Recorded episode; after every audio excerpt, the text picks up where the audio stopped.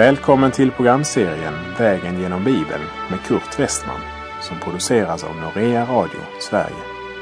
Vi har nu kommit till Romarbrevet, den frälsningshistoriska delen, kapitel 9 till 11. Slå gärna upp din bibel och följ med.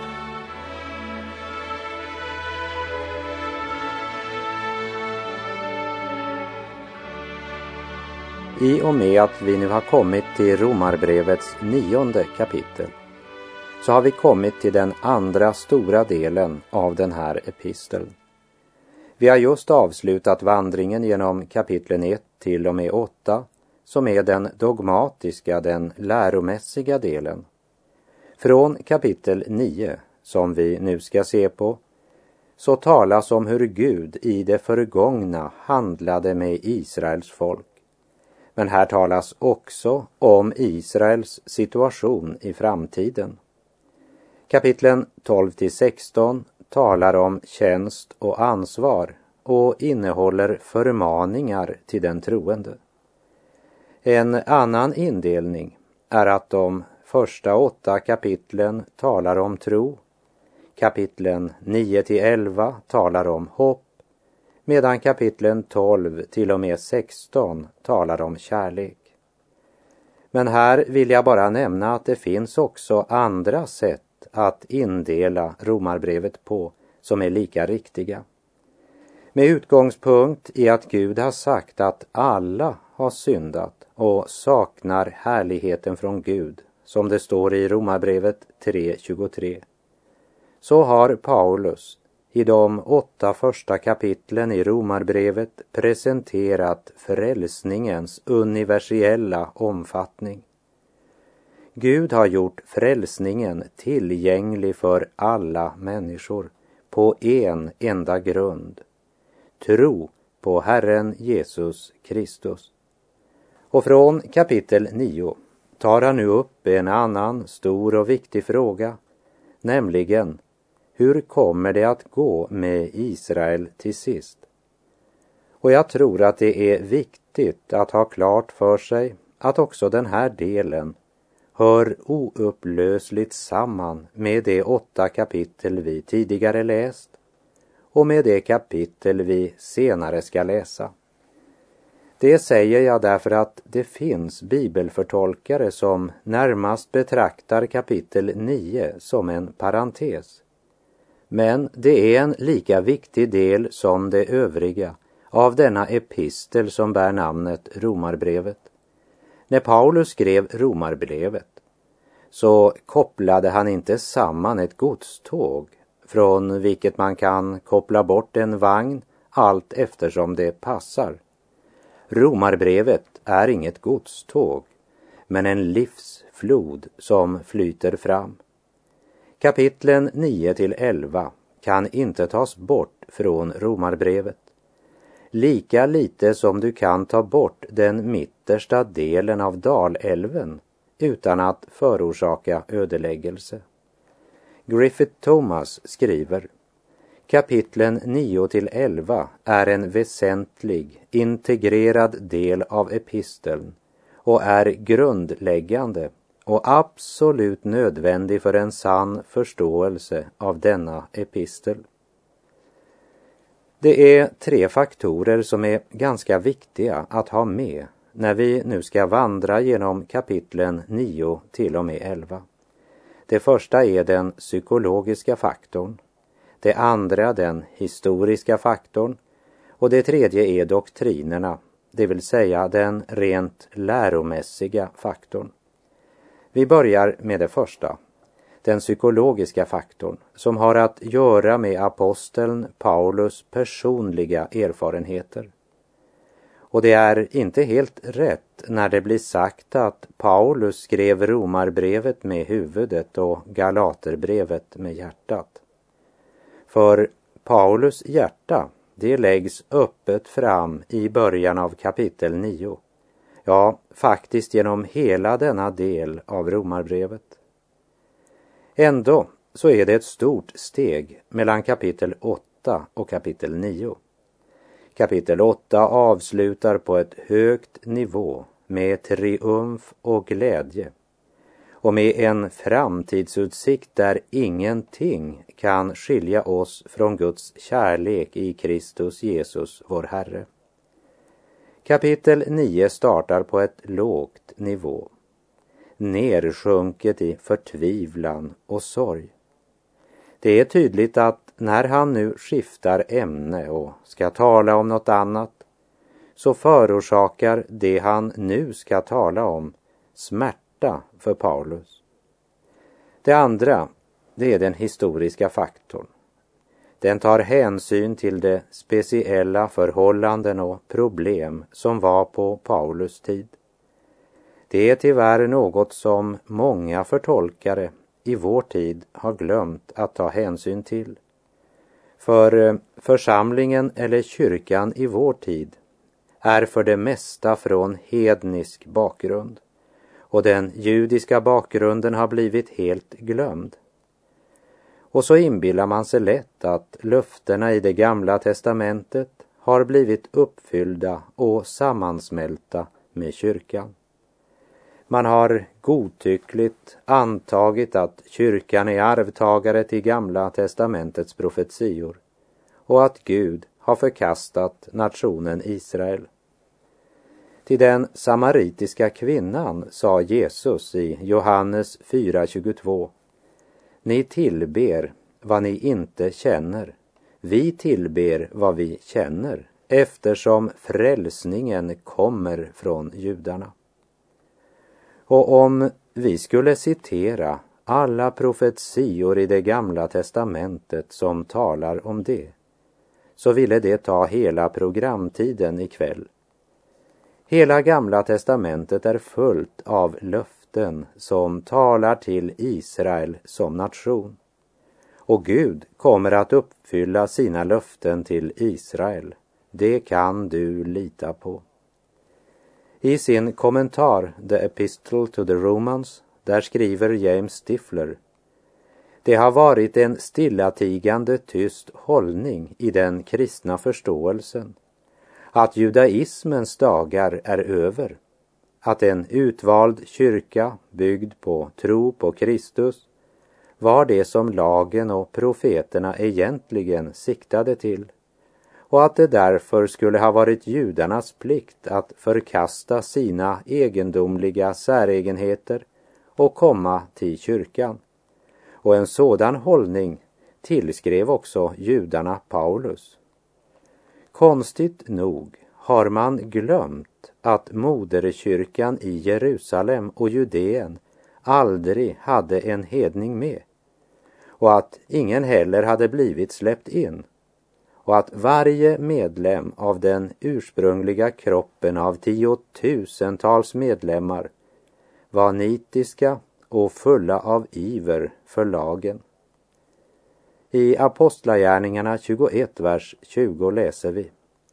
När de hörde det prisade de Gud och sade, du ser, broder, att det finns tiotusentals judar som har kommit till tro och alla håller det strängt på lagen. De hade kommit till tro på Jesus som Messias men övergav därför inte sina gammaltestamentliga skicker och hopp. Kristenheten har lidit inte så lite i den ständigt pågående försöket att förstå det hela, inte från en judisk synvinkel, utan från en hednisk. Det är inte kyrkan i Antiochia eller i Efesus eller i Rom, men kyrkan i Jerusalem som förser oss med det enda tillräckliga historiska bakgrunden. Så långt James Stifler. Min vän, det är en smalspårig, hednisk tankegång när man inbillar sig att Gud har förkastat nationen Israel. I början av Romarbrevets elfte kapitel svarar Paulus på frågan Har då Gud förskjutit sitt folk? Och han svarar klart Visst inte. Gud har inte förskjutit sitt folk som han tidigare känt som sina. Eller vet ni inte vad skriften säger där den talar om Elia? Hur han vänder sig till Gud och anklagar Israel. Herre, dina profeter har de dödat, dina altare har de rivit ner, jag ensam är kvar och mig vill de döda. Men vad svarar Gud honom? Jag har lämnat kvar åt mig sju tusen män som inte har böjt knä för Baal. På samma sätt finns det också i denna tid en rest som Gud har utvalt i sin nåd. Paulus vill göra klart att Gud kommer att uppfylla sina löften till Israels nation. Och han vill också göra det klart att Gud har gett ett speciellt löfte till kyrkan. Och idag kallar han människor till frälsning, både bland judar och hedningar. Och den som tar emot kallelsen och svarar ja är bland de utvalda. Och det är dessa som utgör kyrkan. Och det var ju just den konklusionen urkyrkan i Jerusalem kom fram till i Apostlagärningarna 15. Här ligger nyckeln till förståelsen av profetiorna. Vi läser Apostlagärningarna 15, vers 13 till och med 18. När de hade slutat tala sade Jakob, Bröder, hör på mig. Simon har berättat om hur Gud först såg till att han vann sig ett folk åt sitt namn bland hedningarna. Det stämmer överens med profeternas ord. Därefter skall jag vända tillbaka och åter bygga upp Davids fallna boning. Dess ruiner ska jag bygga upp och jag skall upprätta den igen för att alla människor ska söka Herren, alla hedningar över vilka mitt namn har nämnts. Så säger Herren som gör detta, det som är känt från evighet. Jakob gör det helt klart att Gud kallar ett folk ut ur världen till sitt namn.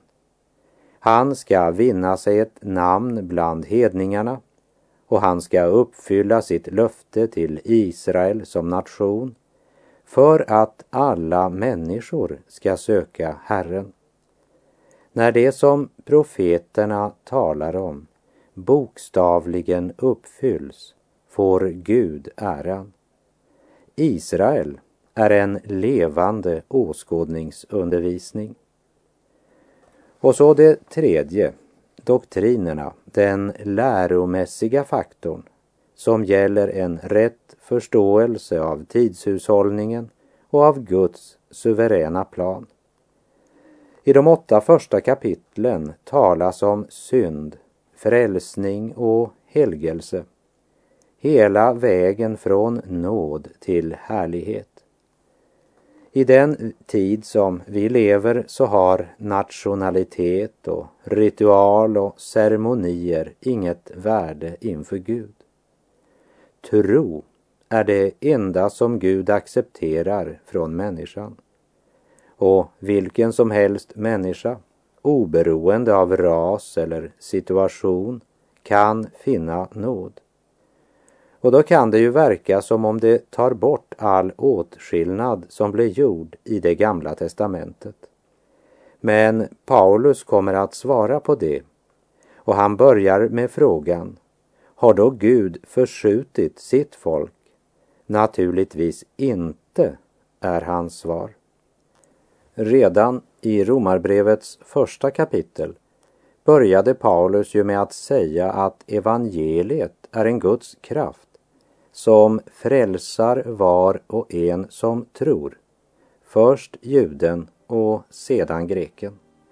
Och jag tror att det kronologiskt betyder att det först blev presenterat för judarna.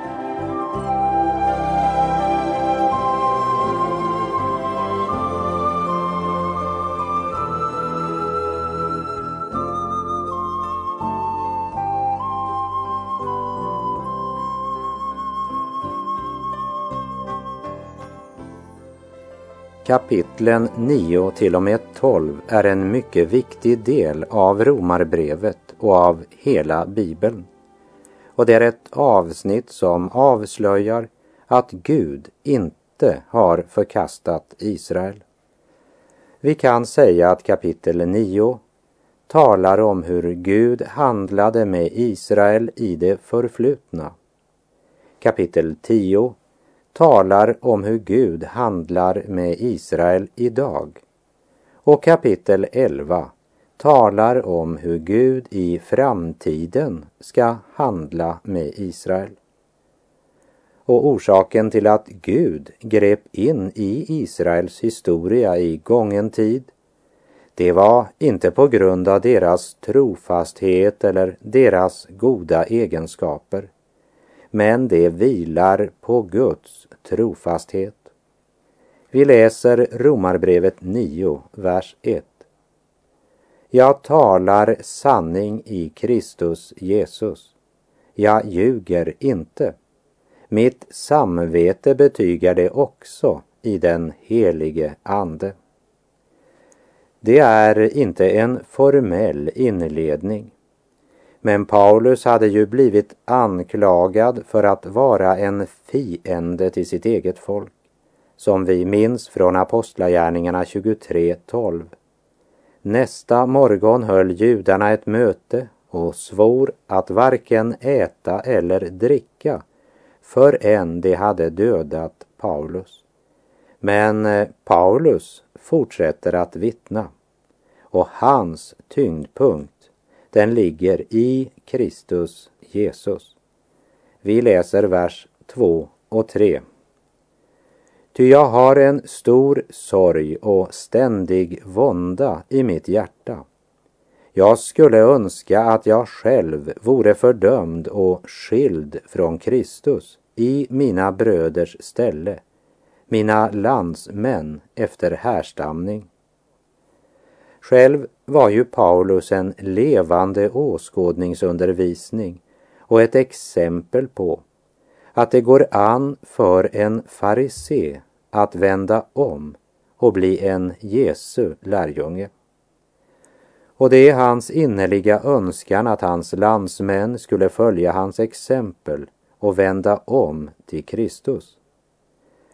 Jag tror att vi har svårt för att föreställa oss apostelns oro och omsorg för sin egen nation.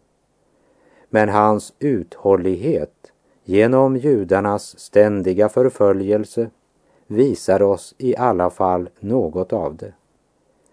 Han visste hur de kände det inför Kristus, för han hade ju själv känt det på det sättet en gång.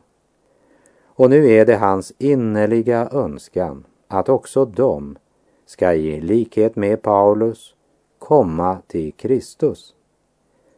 Paulus nöd är att Israel har förkastat frälsningen.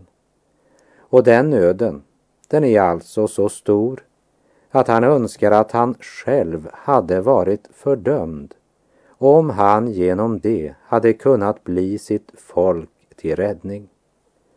Han har en ständig vånda i sitt hjärta.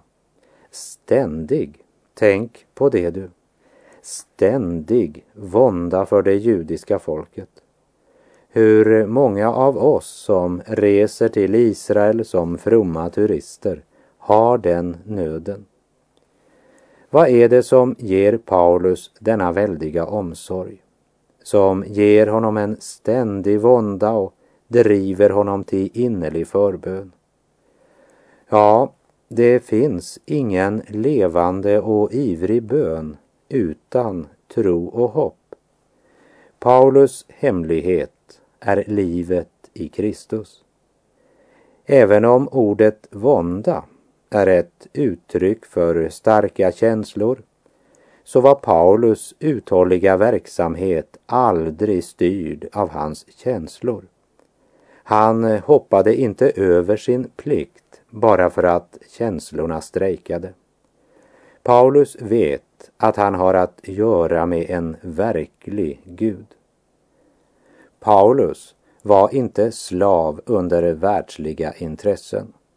Han tog inte världens lärosättningar så högtidligt. Han sökte inte världens gunst och bifall. Han är korsfäst för världen. Därför lever han för Jesus, Messias den uppståndne. Orden om att till och med vilja vara fördömd borta från Kristus om det kunde gagna hans landsmän. Det är inte ett försök på dramatiska effekter. Paulus menade vad han sa. Som han säger i den första versen. Jag talar sanning i Jesus Kristus. Jag ljuger inte. Mitt samvete betygar det också i den helige Ande. Och dessa verser i Romarbrevets nionde kapitel, det borde tala så starkt till oss om att låta oss inspirera av Kristi sinnelag. För det är ju det som har skett med Paulus. Han har en ständig vånda för sina landsmän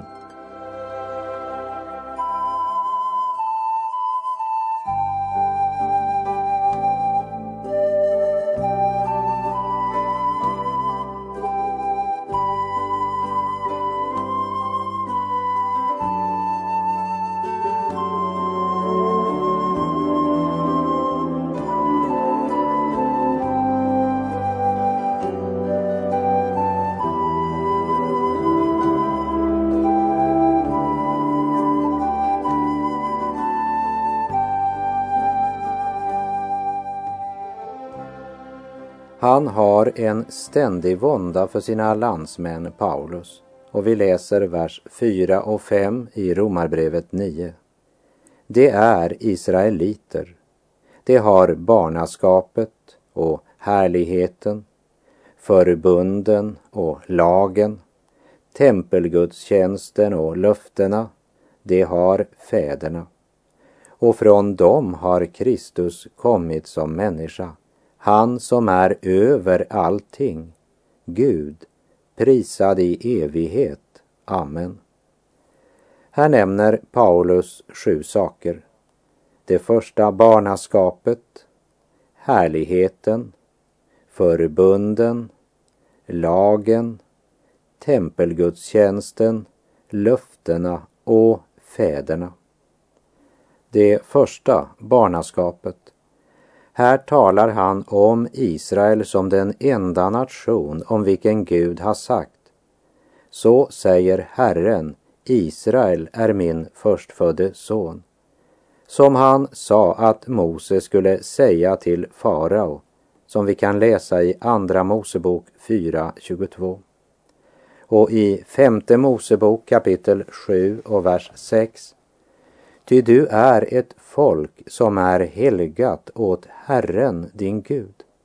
Dig har Herren din Gud utvalt till att vara hans egendomsfolk framför alla andra folk på jorden. Antingen menar Gud det han säger, eller också gör han det inte. Om han inte menar det, så förstår jag inte hur du kan tro på Johannes 3.16. För det står ju i samma bok. Och när Paulus här talar om barnaskapet är det alltså inte om det individuella han talar, men om nationen Israel som sin son. Det andra var härligheten och det var alltså den fysiska synliga närvaron av Gud som var med dem, så som det blev stadfäst i tabernaklet och senare i templet. Andra Mosebok 40.35 säger och Mose kunde inte gå in i uppenbarelsetältet eftersom molnskyn vilade över det och Herrens härlighet uppfyllde tabernaklet. Det tredje var förbunden. Gud gjorde speciella förbund med Israel. Förbund som Gud tänker hålla till den minsta detalj. Och det fjärde lagen. Lagen blev given till Israel och genom lagen uppenbarade Gud för Israel vad som var rätt och sant och vad som är synd. Det femte var tempelgudstjänsten. Templet var alltså den plats där Gud uppenbarade sig i den gamla pakten. Och denna plats är given åt Israel och inte till något annat folk. Det sjätte, det var löftena, som är det centrala och det grundläggande i hela Guds uppenbarelsen till Israel. För det var genom Guds löfte de var utvalda och blev hans folk. Löfte pekar inte på bara något som väntar i en avlägsen framtid. Men i det här sammanhanget kunde vi lika gärna säga ett gåvobrev. Och det gamla testamentet gör det klart att det var endast de troende i Israel som blev frälsta genom de löften Gud hade givit till folket. Och dessa troende var bara en minoritet inom Israels folk. Det sjunde, det var fäderna. Och det talar om de män som Gud använde för att ge dessa löften till Israel. I första hand Abraham, Isak och Jakob. Men även Jakobs tolv söner. De tolv som var stamfäderna till Israels tolv stammar och män som Mose, Josua och alla profeterna. Och meningen med allt det Paulus här räknar upp och som Gud har givit Israel, det nämns så till sist med orden Från dem har Kristus kommit som människa. Han som är över allting, Gud, prisad i evighet. Amen. Kristus nämns sist, men Kristus är inte det åttonde. Men han är själva meningen med allt det Gud gav Israel. Hebreerbrevet 2, vers 16 säger om Kristus. Det är ju inte änglar utan Abrahams barn han tar sig an. Det är israeliter. Det har barnaskapet och härligheten, förbunden och lagen, tempelgudstjänsten och löftena, det har fäderna. Och orsaken till att Gud givit dem allt detta är Kristus, han som är över allting, Gud, prisad i evighet. Men också han har kommit från judarna. Det må vi aldrig glömma. Och med det så är vår tid ute för den här gången. Så ska vi i nästa program fortsätta från vers 6 här i Romarbrevets nionde kapitel. Där vi ska upptäcka att inte alla som är av Abrahams ett är därför Abrahams barn. Men att Isaks efterkommande det är efter dem som det ska räknas en ett, både för judar och för hedningar. Herren vare med dig. Må hans välsignelse vila över dig. Gud är god.